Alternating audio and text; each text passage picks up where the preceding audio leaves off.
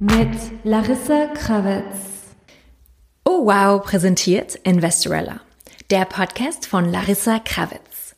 Der Podcast, der dir das Investieren greifbar macht. Liebe Investorella, schön, dass du unseren Podcast hörst. Wenn er dir gefällt, teile ihn oder erzähle anderen Frauen davon. Das freut uns immer. Letzte Woche ging es um Märkte und alles, was diese bewegt, also welche mikro- und makroökonomischen Faktoren Kursbewegungen beeinflussen. Heute geht es um Risikoabsicherung. Nach der zweiten Folge hat eine Hörerin uns geschrieben und hat gemeint, sie würde es gut finden, wenn wir mehr über Risiken reden, weil es äh, für sie ein bisschen zu wenig war und sie das Gefühl hatte, dass, dass wir das Investieren jetzt so propagieren, dass es risikofrei wäre. Und jetzt war es uns wichtig, eine, eine Folge dazu zu machen. Also es ist eh ganz klar, dass wir die Risiken auch erwähnen. Sie waren auch in Folge 2, Folge 3, Aktien, ETFs und so. Mir war nur wichtig, zuerst einmal ähm, die Folgen zu machen, was bewegt die Märkte. Denn um die Risiken verstehen zu können, muss man zuerst die generellen Marktfaktoren sich ansehen, weil jeder Faktor, der die Märkte bewegt, ist ja auch ein Risikofaktor.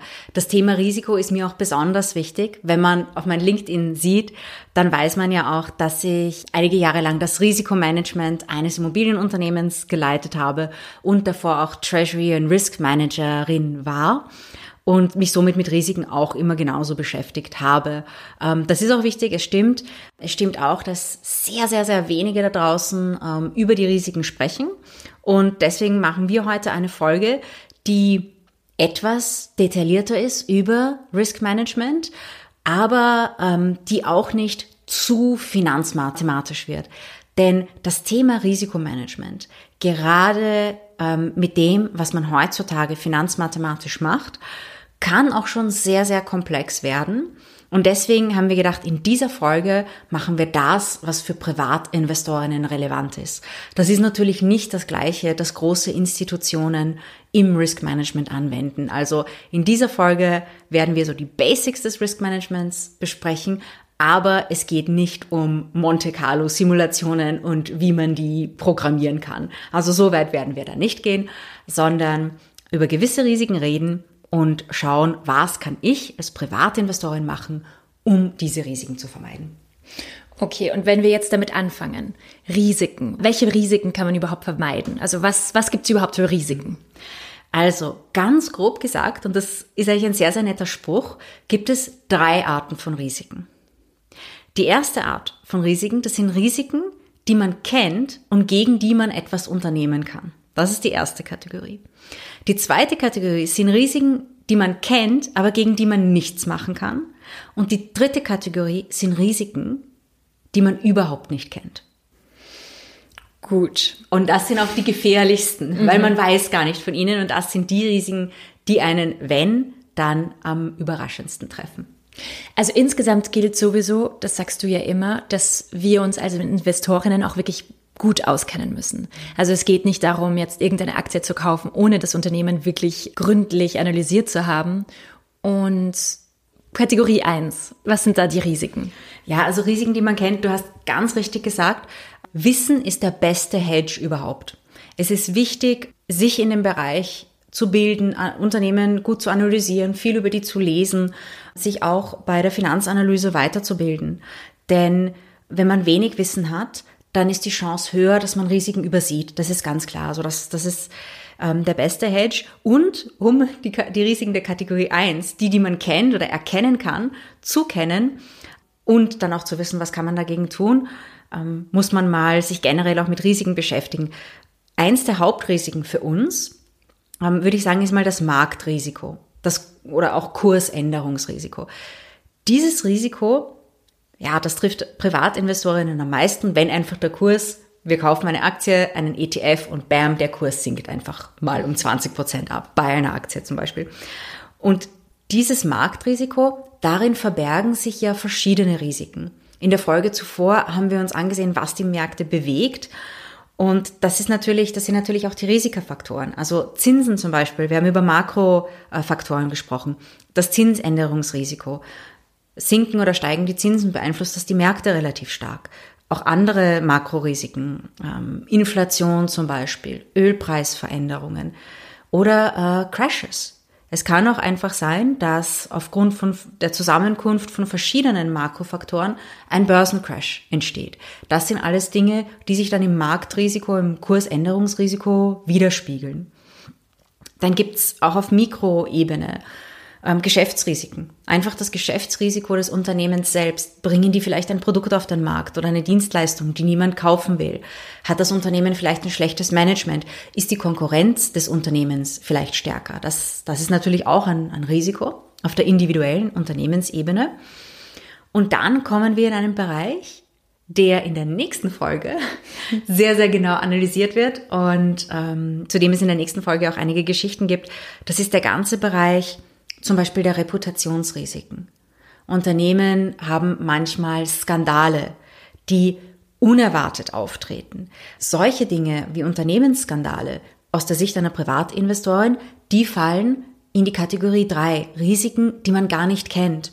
Man investiert in ein Unternehmen, von außen sieht alles seriös aus, auch in den Geschäftsberichten, dahinter verbirgt sich aber irgendein unerwarteter Skandal, den man nicht erkennen konnte, weil man hat ja immer wieder äh, Whistleblower oder auch Investigativjournalistinnen und Journalistinnen, die gewisse Dinge aufdecken und boom, hat man einen Riesenskandal plötzlich über dieses Unternehmen. Also dieses Reputationsrisiko, das ist etwas, das auch immer da ist und gerade jetzt durch Social Media wesentlich stärker als schon vor einigen Jahren. Also wenn es, gerade wenn es nur um Reputation geht, aber Skandale können ja auch ernstere Dinge sein, wie zum Beispiel das Betrugsrisiko. Also strafrechtlich relevante Sachen. Mhm. Das heißt, wir als Investorinnen müssen eigentlich die Vergangenheit eher analysieren. Wie performt ein Unternehmen? Wie hat ein Unternehmen in der Vergangenheit performt und so weiter. Aber wir können ja nicht in die Zukunft schauen. Nein, sonst wäre das Investieren ziemlich einfach. Das wäre schon ziemlich das gut. Wär, das wäre das wär lustig. Aber hier fällt mir dann dazu zu dem Thema, ähm, erinnere mich am Ende, fällt mir eine extrem lustige Anekdote ein, wenn es darum geht, beim Investment in die Zukunft zu schauen. Die können wir dann nachher äh, können wir dann nachher erzählen. Ja, also äh, das, das ist natürlich klar. Da kommen wir dann später auch beim, beim Risikomanagement drauf, wie man das mit vergangenen Daten des Unternehmens auch machen kann. Aber so Dinge wie Skandale oder Betrugsfälle, das ist halt sehr schwer. Ähm, es gab immer wieder Skandale, bei denen ist rausgekommen, na ja, das hätte man von außen ja erkennen können. Zum Beispiel an den Geschäftsberichten. Ähm, manchmal ist es auch so, dass Analysten und Analystinnen die ja diese Geschäftsberichte im Detail lesen, plötzlich draufkommen, hey, da passt irgendwas nicht zusammen, das, das kann so nicht stimmen. Leider ist es aber auch so, dass die richtig heißen Sachen im Geschäftsbericht oft in den Fußnoten ähm, stehen. Also da muss man schon sehr, sehr genau schauen, um drauf zu kommen, dass wirklich etwas nicht stimmt. Und gerade wenn es um Dinge wie Betrug oder strafrechtliche Tatbestände geht, das sieht man manchmal von außen wirklich nicht. Also wenn, wenn Mitarbeiter oder das Management etwas Illegales machen, das passiert ja total im Verdeckten. Das ist etwas, gegen das kann man sich relativ schwer schützen. Mhm. Das heißt, was können wir machen konkret? Also, es gibt da zwei Dinge, aber bevor wir zu denen kommen, würde ich noch ein paar Risiken gerne erwähnen. Also aus diesem Betrugsrisiko ähm, gibt es auch gerade auf Aktienebene ein sehr, sehr großes Risiko, das Insolvenzrisiko. Also es gibt immer das Risiko, dass das Unternehmen einfach den Bach runtergeht, insolvent wird. Ein Beispiel ist zum Beispiel Eastman Kodak, ein Unternehmen, das die jüngeren Investorellas unter uns vielleicht nicht so gut kennen, aber die älteren Millennials können sich sicher noch an die Fotofilme erinnern. Und das ist zum Beispiel ein Unternehmen, das einfach der Innovation, der technologischen Innovation in diesem Bereich der digitalen Fotografie zum Opfer gefallen ist. Also das, das sind auch Dinge, die man, die man bedenken muss. Und ähm, es gibt auch andere, noch drei weitere Risiken. Das ist das Liquiditätsrisiko. Das, Was ist es genau? Das Liquiditätsrisiko. Hm. Definition. Definition. Da geht es um die Preise, die an der Börse gehandelt werden. Und je liquider, also je populärer eine Aktie oder ein ETF, ähm, desto besser sind natürlich auch die Preise, weil mehr Leute diesen ETF, diese Aktie handeln. Das heißt, der Spread, der Unterschied zwischen Kaufs- und Verkaufspreis ist relativ klein, weil ja ganz viele Leute am Markt teilnehmen. Wenn man jetzt eine Aktie hat, eher ein kleines Unternehmen oder einen sehr kleinen ETF, der wenig gehandelt wird, dann gibt es nicht so viele Marktteilnehmer, vielleicht auch weniger Market Maker. Das sind diejenigen, die sich verpflichten, immer Preise zu stellen. Und dann ist normalerweise der Spread, also der Unterschied zwischen Kaufs- und Verkaufspreis an der Börse, etwas größer. Also da sagt man, dass der Preis dann, dann etwas schlechter ist. Also das ist das Liquiditätsrisiko. Und manchmal in Extremsituationen kann es sein, dass die Liquidität quasi zum Erliegen kommt. Dass es nicht genug Käufer und Verkäufer für eine gewisse Aktie oder für einen gewissen ETF eine Zeit lang gibt. Und wenn, dann nur zu sehr schlechten Preisen. Also das ist auch ein Risiko. Dagegen kann man sich eigentlich nur schützen, indem man eher liquide Assets und, und Finanzprodukte kauft. Wenn man einmal ein nicht zu liquides Produkt hat, dann kann man sich nachher schwer gegen das Liquiditätsrisiko mhm. schützen. Ja. Und noch ein, ein ganz, ganz wichtiges Risiko, das Produktrisiko. Das ist das Risiko, dass man ein Produkt kauft, bei dem man sich nicht auskennt. Das ist ein sehr, sehr, sehr großes Risiko, gerade für Anfängerinnen. Da sprechen mich Leute in Workshops auch öfters an. Ja, also es gibt manche Finanzprodukte, die werden ähm, beworben, teilweise auch auf Social Media. Und dann investieren Leute, die sich vielleicht noch nicht so gut auf den Märkten auskennen, in diese Produkte. Und dann ist es, dann ist es oft nicht das, was man sich eigentlich vorstellt. Also manche Produkte werden nicht so ehrlich beworben. Ähm, über das Thema haben wir in Workshops schon gesprochen. Zum Beispiel ähm, das Thema Crowdfunding wird manchmal irreführend beworben. Und manche Leute glauben dann, sie kaufen einen Anteil an einem Unternehmen oder gibt es Immobilien-Crowdfunding auch. Sie glauben, okay, sie kaufen Betongold in Anführungszeichen, also Anteile an Immobilien. Aber die meisten Crowdfundings sind eigentlich Nachrangdarlehen, das heißt Geld, das man dem Unternehmen leiht. Also kauft man da keine wirklichen Anteile. Das ist manchen Leuten nicht klar. Und das nenne ich so das Produktrisiko. Das Produktrisiko gibt es auch sehr oft bei Dingen wie zum Beispiel Zertifikaten. Die haben wir noch nicht besprochen. Das ist auch eher ein weiterführendes Thema. Da gibt es alle möglichen Zertifikate. Das sind Kombinationen aus Aktien und Optionen zum Beispiel oder aus verschiedenen Optionen. Und da muss man sich schon relativ gut auskennen, um zu wissen, was macht ein Knockout-Knock-in-Zertifikat eigentlich. Und manchmal denken sich Leute, hey, das hört sich irgendwie cool an und so. Und da habe ich ein Leverage und da bin ich 2,5 mal gehebelt und so. Und ähm, da, wenn man sich dann nicht cool auskennt, da kann man ziemlich auf die Nase fallen. Mhm. Das ist ganz wichtig. Und sonst gibt es noch ähm, eine Sache, das Emittentenrisiko. Wer, wer ist der Emittent? Der Emittent ist die Finanzinstitution, die das Produkt auf den Markt bringt. Man muss da genau unterscheiden. Ähm, bei ETFs zum Beispiel, da gibt es ja auch eine Fondsgesellschaft, die den ETF auflegt. Diese ETFs sind Sondervermögen, also im, im Insolvenzfall. Das heißt, das Emittentenrisiko ist da eigentlich sehr stark eingegrenzt, weil falls die Fondsgesellschaft pleite gehen würde, ist der ETF separat von dem Vermögen der Fondsgesellschaft. Das heißt, der ETF würde einfach von jemand anderen weitergeführt werden oder liquidiert und man bekommt sein Geld zurück. Also das würde nicht einfach in diese Insolvenzmasse fallen.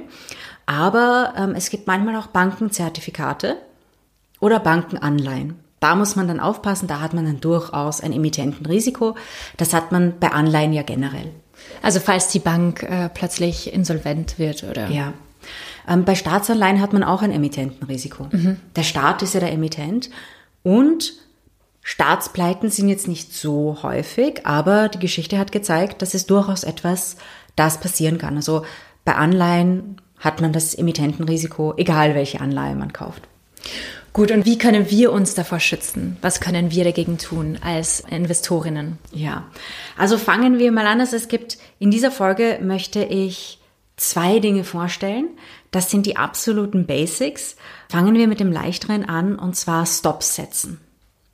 Das Stop. ist eine der allereinfachsten Risikoabsicherungsstrategien. Das sollte man immer machen. Wir haben in der Folge über Aktien ja schon über Stops gesprochen. Was sind Stops? Ähm, Stops, immer, und man sollte immer, immer, immer, wenn man eine Aktie kauft, kurz danach auch gleich einen Stop setzen. Definition. Was ist ein Stop? Ein Stop ist eine zusätzliche Order, äh, die man eingibt beim Online-Brokerage und die besagt, dass wenn der Kurs unter ein gewisses Niveau, unter einen gewissen Preis fällt, dass die Aktie dann automatisch verkauft wird. Warum sollte man immer einen Stop setzen? Im Normalfall, wenn der Kurs, wenn man eine Aktie kauft und dann fällt der Kurs, ähm, dann ist der Stop praktisch, weil man ja so sein Risiko nach unten hin limitiert. Stops sind auch besonders praktisch, weil es automatisch passiert. Man muss dann nicht mehr überlegen äh, oder selbst irgendwie eine Order eingeben, weil Kurssprünge und gerade ein Kursrutsch, die kommen oft sehr plötzlich. Und wenn man nicht permanent vor seinem Computer sitzt wie ein Fulltime-Trader in einer Bank oder einem Brokerage, dann beobachtet man ja nicht ganze Zeit die Kurse. Man kann sich zwar so Alerts machen, aber es ist trotzdem unpraktisch, weil man muss sich vorstellen, man, mittlerweile gibt's WLAN, auch im Flugzeug. Man muss sich vorstellen, man steigt in ein Flugzeug in New York und dann steht man schon in diesem Gang drinnen und dann plötzlich stehen da zwei Leute neben einem und die sagen, hey, ja, hast du nicht gehört, das ist das Riesenskandal von dem Unternehmen XY und du hast Aktien von dem Unternehmen XY und dann gehst du gleich ins Flugzeug und da weißt du, okay, jetzt hast du fünf Stunden lang kein Internet. Also deswegen ist es praktisch, weil Stops halt die Verkaufsorder automatisch auslösen wenn der Kurs unter ein gewisses Niveau fällt. Wie setzt man Stops? Wenn man ähm, sich eine Aktie kauft, dann könnte man sagen, na ja, 10% zum Beispiel. Also ich kann 10% Risiko wäre ich bereit zu nehmen. Und deswegen, sagen wir mal, ich kaufe eine Aktie um 50 Euro, dann setze ich meinen Stop bei 45.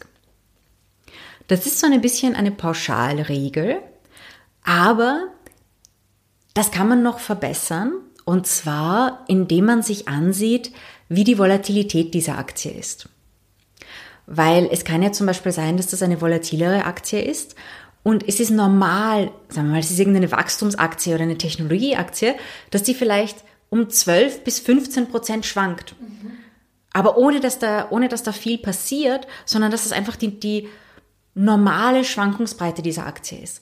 Dann macht es natürlich nicht Sinn, den Stop bei 10 zu setzen, bei 10 Prozent, sondern dann macht es natürlich mehr Sinn, wenn man sagt, ja, die Volatilität ist 15 Prozent, dann setze ich meinen Stop vielleicht bei 16 oder 17 Prozent. Weil dann kann ich sagen, na ja, also wenn die Aktie mal mehr als 15 Prozent fällt, das ist dann schon für diese Aktie eine relativ abnormale Kursbewegung. Das ist, das ist eine Sache, die man, die man machen kann. Aber für den Anfang kann man schon sagen, ja, so um die 10 Prozent, das ist etwas, mit dem kann man mal beginnen, wenn man sich mit Volatilitäten noch nicht beschäftigen möchte. Oder man kann auch sagen, na ja, ich bin ein bisschen risikotoleranter. Ich nehme vielleicht auch 15 oder 20 Prozent äh, Risiko beim Stopsetzen in Kauf. Aber wenn ich einen Stop setze, schützt es mich immer vor einem totalen Verlust? Naja, es gibt Situationen, es gibt Sondersituationen, in denen ein Stop nur bedingten Schutz bietet oder gar keinen Schutz.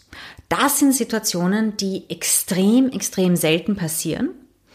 Aber sie, sie passieren auch. Also ich habe in, sagen wir so, seit ich auf den Finanzmärkten aktiv bin, habe ich sowas vielleicht drei, vier Mal erlebt. Also das ist echt, kommt echt selten vor. Was kann passieren? Ich setze meinen Stop, ich besitze die Aktie eines Unternehmens und in diesem Unternehmen passiert was Großes, echt Negatives.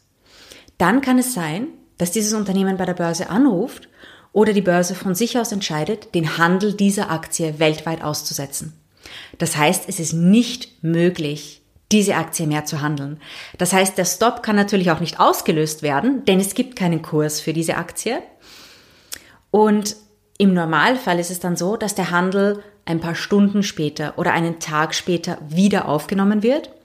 Und dann kann sein, dass der nächste Kurs, der sich bildet, wesentlich tiefer ist. Also sag mal, ich setze meinen Stop bei 10% und am nächsten Tag, nachdem der Handel ausgesetzt wurde, weil das Unternehmen einen sehr, sehr großen Skandal hat, dann kann es sein, dass der Kurs 30% tiefer eröffnet und dann ist meine Risikoabsicherung nicht bei 10%, aber mein Stop wird dann natürlich ausgelöst, aber da habe ich 30% verloren. Das kann passieren.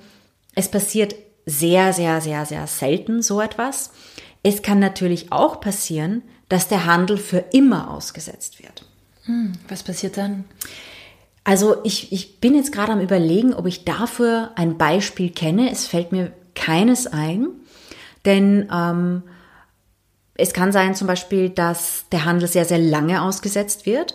Ähm, ein, ein äh, Unternehmen, das mir dazu einfällt, ist Refco. Refco ähm, ging Anfang der 2000er Jahre pleite. Das war ein sehr, sehr, sehr großes Brokerage. Und da wurde der Handel sehr, sehr lange ausgesetzt, aber irgendwann wieder aufgenommen. Und dieses Unternehmen hat ja angekündigt, dass es in Insolvenz geht. Das heißt, als der Handel wieder aufgenommen wurde, war der Kurs natürlich um einiges tiefer. Also wir reden hier von sehr, sehr, sehr, sehr starken Verlusten. Aber es ist auch theoretisch möglich, dass die Börse den Handel eines Wertpapiers für immer aussetzt. Und dass das Unternehmen zum Beispiel insolvent geht und die Börse den Handel nie wieder eröffnet, sondern einfach dieses Wertpapier delistet, also von der Börse nimmt. Sowas passiert aber enorm, enorm, enorm selten. Also da muss man schon sehr, sehr, sehr, sehr viel Pech haben, dass so etwas passiert. Dann bekommt man ja gar kein Geld für seine. Ähm, nein, Aktie, das, das stimmt nicht. Dann bekommt so. man den Insolvenzerlös. Ah, verstehe. Da muss man meistens jahrelang warten. Es gibt auch Investoren und Investorinnen, das ist deren Geschäftsmodell. Also es gibt auch Fonds, zum Beispiel wie Refco pleite gegangen ist, habe ich mich damit beschäftigt. Ähm, es gibt in den USA eine Börse, die nennt sich Pink Sheets. Pink Sheets, warum? Weil früher waren die Kurszettel von diesen Aktien rosa, daher Pink Sheets. Und das sind sehr, sehr kleine Unternehmen. Das sind auch sehr, sehr viele Unternehmen, die vor der Insolvenz stehen, deren Aktien aber trotzdem noch gehandelt werden. Und manchmal ist es so, dass es auf den Pink Sheets Aktien gibt im Cent-Bereich, also ein paar wenige Cents. Eben Unternehmen, die vor der Insolvenz stehen, wo der Insolvenzprozess noch nicht eröffnet wurde oder noch nicht abgeschlossen ist. Und dann gibt es Analysten und Analystinnen, die schauen sich das an und sagen, okay, diese Aktie tradet jetzt bei drei Cent, aber wenn man bedenkt, welche Assets dieses Unternehmen hatte, der Insolvenzerlös müsste eigentlich bei fünf Cent pro Aktie sein, weil dieses Unternehmen hatte vielleicht noch Immobilien oder sonst irgendwas. Und nachdem das alles abgewickelt ist, kriege ich geschätzt fünf Cent pro Aktie und dann kaufen Sie die Aktien um zwei, drei Cent. Also das kann auch ein Geschäftsmodell okay. sein. Das ist aber echt für fortgeschrittene Investoren und Investorinnen. Aber es gibt durchaus Fonds und Leute, die sich genau darauf spezialisieren. Verstehe. Und äh, wie können wir uns sonst noch schützen? Also neben Stops, und das sage ich nochmal, man sollte immer, immer, immer einen Stop setzen, wenn man eine Aktie, ein ETF oder ein sonstiges Wertpapier kauft. Ganz, ganz wichtig. Und was ist die andere Risikoabsicherungsmethode? Es ist ganz einfach die Diversifizierung. Das wird nicht neu sein. Viele von euch haben sicher schon gehört, man soll nicht alle seine Eier ins gleiche Körbchen legen.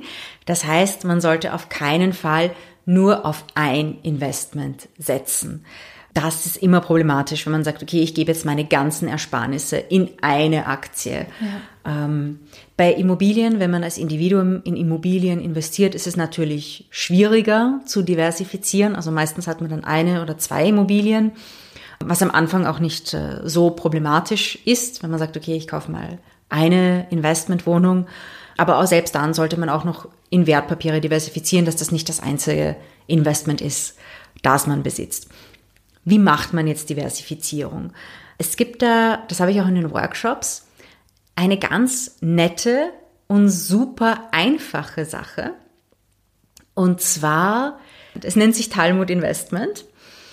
Ähm, was besagt das? Es ist die älteste Investmentregel, die aufgeschrieben wurde, und zwar im babylonischen Talmud. Und da steht, man soll sein Geld dritteln. Und zwar soll man ein Drittel des Geldes in die Erde vergraben ein Drittel des Geldes in Geschäfte investieren und sich ein Drittel des Geldes an die Hand binden.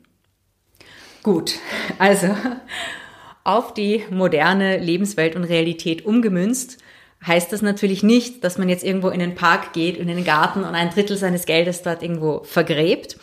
Äh, die moderne Interpretation davon ist, dass man ein Drittel in Immobilien oder relativ sichere Investments investiert. Das zweite Drittel, Geschäfte, das sind so Dinge wie Aktien oder ETFs, wobei ETFs ähm, kann man auf verschiedene Kategorien anwenden, weil es ja sehr, sehr viele ETFs gibt. Und die dritte Kategorie, das Geld in der Hand, das sind so Dinge wie Cash, Spareinlagen, kurzfristige Anleihen, also Zinsprodukte, die sehr liquide und dem Cash sehr nahe sind. Also wenn man die Reihenfolge so ändert, Cash und Cash-Äquivalente, äh, sichere Investments mit einem gewissen Immobiliencharakter und dann eher die Wachstums- oder spekulativen Investments, zum Beispiel Aktien oder auch Rohstoffe oder sonstige Dinge. Diese drei Sachen. Und das, was interessant ist, ist, ähm, das wird natürlich im institutionellen Bereich, also von professionellen Fondsmanagern, nicht so verwendet, um Portfolios zu strukturieren.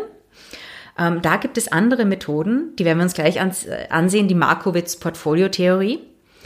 Die kam ja schon mal vor. Ja, die kam ja schon mal vor. Der Markowitz ist der lustige Typ aus der Folge davor, aus unserer Anekdote, der die ganze Portfolio-Theorie erfunden hat aber sich dann gedacht hat, okay, na ja, das ist mir doch alles zu kompliziert, ich mache 50-50. Also der hat nicht mal die Talmud-Methode gemacht, der hat gleich 50-50 gemacht, aber über die Markowitz-Methode müssen wir natürlich schon auch was, was lernen, weil die spielt heutzutage noch eine sehr, sehr, sehr große Rolle im institutionellen Bereich, also für Banken, Versicherungen, Fondsgesellschaften, Hedgefonds, die verwenden das schon noch als Basis.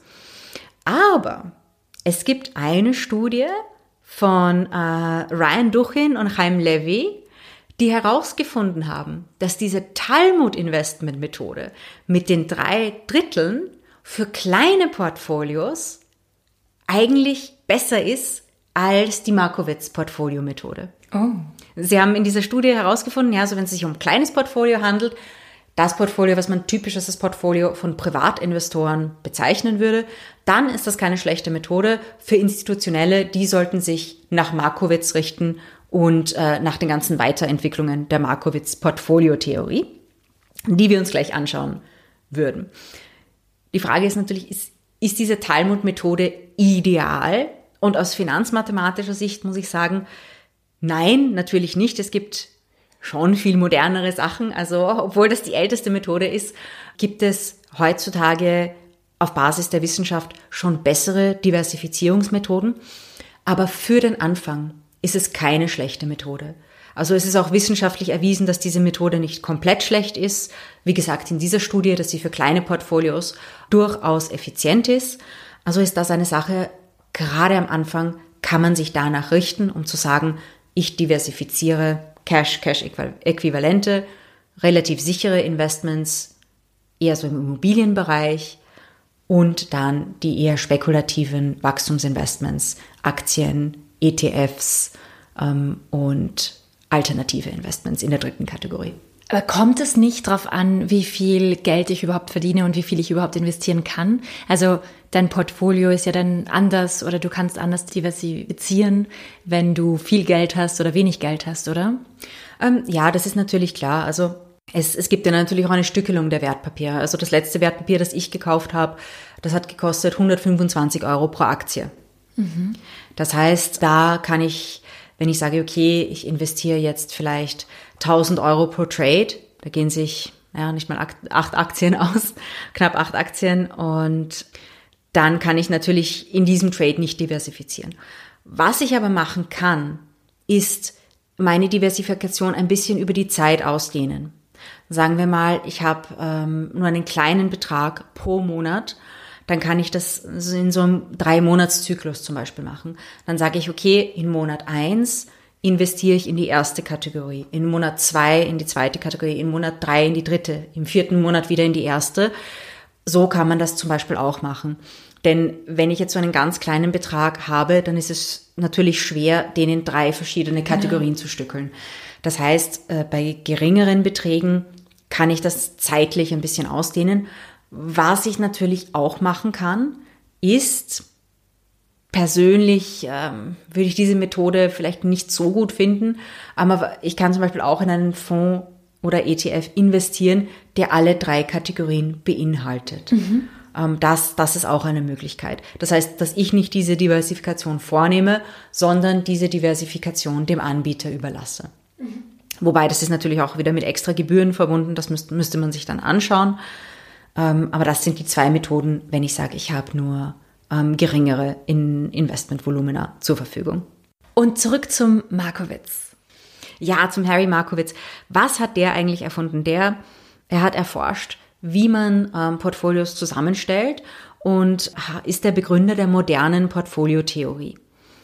Also sehr, sehr viel von dem, was er gemacht hat, wird heutzutage noch von institutionellen Investoren auch verwendet. Die Theorien wurden natürlich weiterentwickelt. Er hat seine Forschung in den 50er Jahren betrieben. Das ist natürlich schon eine Zeit her. Seitdem ist auch einiges geschehen. Aber das, was er gesagt hat ähm, und erforscht hat, das ist absolut nicht unintelligent. Ja, das ist eigentlich sehr smart. Denn er hat gesagt, okay, es gibt für Portfolios so eine gewisse Effizienzgrenze. Und man sollte nur effiziente Wertpapiere in das Portfolio hineinnehmen und die nicht effizienten sozusagen rausschmeißen oder gar nicht erst hineinnehmen. Was ist ein effizientes Wertpapier? Also er hat gesagt, ähm, bei den Wertpapieren, da gibt es zwei ganz wichtige Werte, äh, den Erwartungswert und die Varianz. Okay, das ist jetzt mal eine weirde Statistik.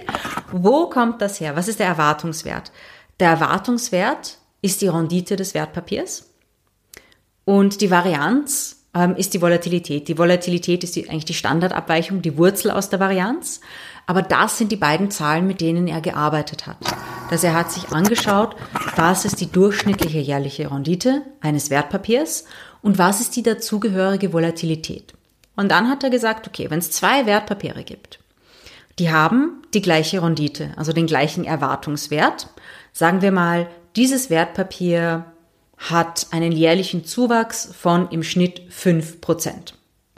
Und dann gibt's Wertpapier A, das hat eine Volatilität von sieben Prozent. Und Wertpapier B, das hat eine Volatilität von neun Prozent. In einem solchen Fall sollte man eher das Wertpapier A in das Portfolio aufnehmen, weil um diese 5% Rendite zu erzielen, geht man weniger Risiko ein. Das heißt, auf Basis der modernen Portfolio-Theorie gibt man all die Wertpapiere rein, mit denen man die meiste Rendite mit dem wenigsten Risiko erzielt. Also es ist so eine Rendite-Risiko-Optimierung und auf Basis dessen stellt man sich ein Portfolio zusammen. Für Privatinvestorinnen ist das auch relevant, wenn man zum Beispiel jetzt sagt, ich habe zwei ETFs und ich möchte mich für einen der beiden ETFs entscheiden. Da kann ich mir auch ausrechnen, wie viel Rendite bekomme ich bei jedem ETF für das Risiko, das ich eingehe. Wenn ich zum Beispiel, ich, äh, habe ich einen ETF, der hat eine Durchschnittsrendite von 6% ähm, und eine Volatilität, sagen wir mal, von 8%. Ähm, und dann habe ich einen anderen ETF, der hat eine Durchschnittsrendite von 12%, aber eine Volatilität von 50%. Dann, dann okay. kann man das äh, natürlich relativ einfach berechnen. Und dann sieht man, ja, also die geringere Rendite ist mir, ist mir eigentlich lieber, weil diese hohe Rendite, dafür gehe ich auch ein immenses Risiko ein. Also das sind die zwei Kennzahlen, die in der modernen Portfoliotheorie besonders wichtig sind. Und ja, das ist eine sehr, sehr komplizierte Sache. Ähm, ein Portfolio aufgrund dessen aufzubauen, würde man als Privatinvestorin auch nicht, nicht unbedingt machen. Deswegen ist es mit den Dritteln nicht so schlecht.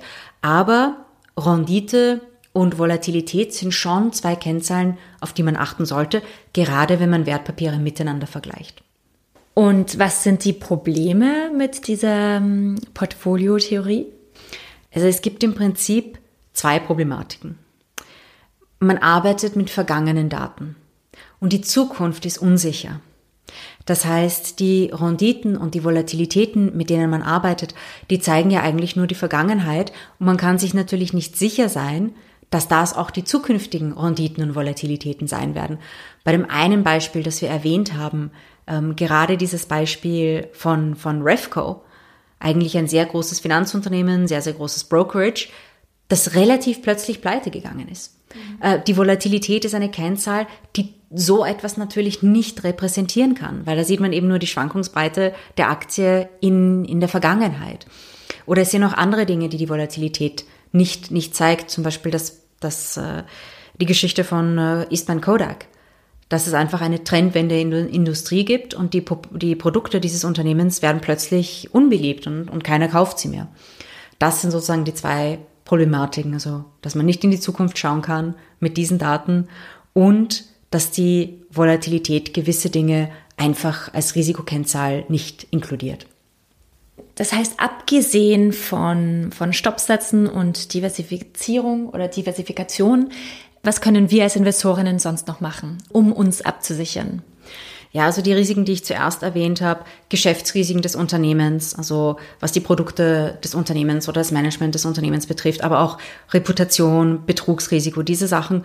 Eine wichtige Sache ist zum Beispiel auch immer, ein bisschen den Unternehmensnachrichten zu folgen. Das geht relativ einfach mit Google Alerts zum Beispiel, dass man Nachrichten folgt, dass man diesem Unternehmen auf Twitter, auf Social Media Kanälen folgt, dass man einfach sieht, okay, was passiert in dem Unternehmen, gibt es da vielleicht negative Anzeichen, dass man auch die Analysen liest. Ähm, Finanznachrichten.de zum Beispiel, da, da gibt es auch eine Rubrik für jede Aktie, was die Analysten und Analystinnen gerade sagen, dass man eben weiß, okay, was ist so die Meinung ähm, der Analystinnen zu diesem Unternehmen, kommen da irgendwelche negativen Sachen, dass man sich informationstechnisch auf dem neuesten Stand hält, was die Aktien betrifft, die man besitzt. Gut, das war's jetzt mal für heute. Es war auch eine intensive Folge mit ganz viel neuen, neuen Informationen. Und äh, nächste Woche geht es dann um Filme und um Serien. Und äh, Larissa wird uns ihre Lieblingsfilme erzählen und wird eine, glaube ich, sehr entspannte Folge werden. Und Larissa, ich sollte dich erinnern, du wolltest irgendwas sagen, irgendeine Geschichte, eine lustige Anekdote erzählen in Bezug auf in die Zukunft schauen? Ja, ich, ich musste vorher fast lachen, weil wir haben ja gesagt, na ja, wenn wir in die Zukunft schauen könnten, dann wäre Investment ja sehr einfach. Und es gibt einen Astrologen in Indien, das ist kein Scherz, den gibt's wirklich. Wenn ich mich recht erinnere, heißt der Mahendra irgendwas, Nachnamen weiß ich nicht mehr. Und ich war so 20 oder so, das ist fast 15 Jahre her. Und jemand aus der Investmentbanking-Szene hat mir gesagt, dass dieser Astrologe sehr genau die Kurse von Anleihen, Aktien und vor allem Rohstoffmärkten mit Astrologie vorhersagen kann. Ich habe das natürlich wow. nicht geglaubt. Und ähm, aber ich, ich war natürlich neugierig habe ich den im Internet gesucht und er hat wirklich einen Newsletter und sagt, dass er eine super tolle Performance hat. Und dachte ich mir, okay, es ist zwar sehr, sehr viel Geld, aber ich werde diesen Newsletter einmal abonnieren, einfach um das zu testen. Und äh, so wie der geschrieben hat, war es extrem schwierig, daraus irgendeine Form von Trading-Strategie zu generieren. Das war ziemlich viel Geschwurbel in diesen E-Mails. Das war nicht das Lustigste. Das Allerlustigste daran war, dass der seine E-Mail einfach an alle Abonnenten geschickt hat, ohne die E-Mail-Adressen der Mail-Verteilerliste zu verstecken, als BCC. Oh. Die waren einfach in CC und ich habe diese Liste gesehen und ich habe mich totgelacht. Das waren Leute aus den berühmtesten Investmentbanken der ganzen Welt, wirklich Nein. kein Scherz und es waren deren E-Mail-Adressen sichtbar und das waren nicht irgendwelche Verrückten, das waren Top-Investmentbanker, die den Newsletter dieses indischen Astrologen abonniert haben und ich habe mich zerkugelt, wie ich das gelesen habe.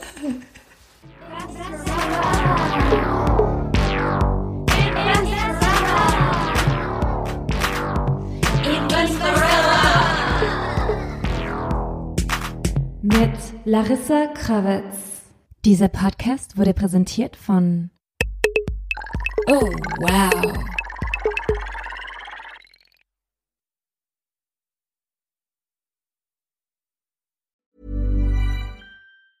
Planning for your next trip?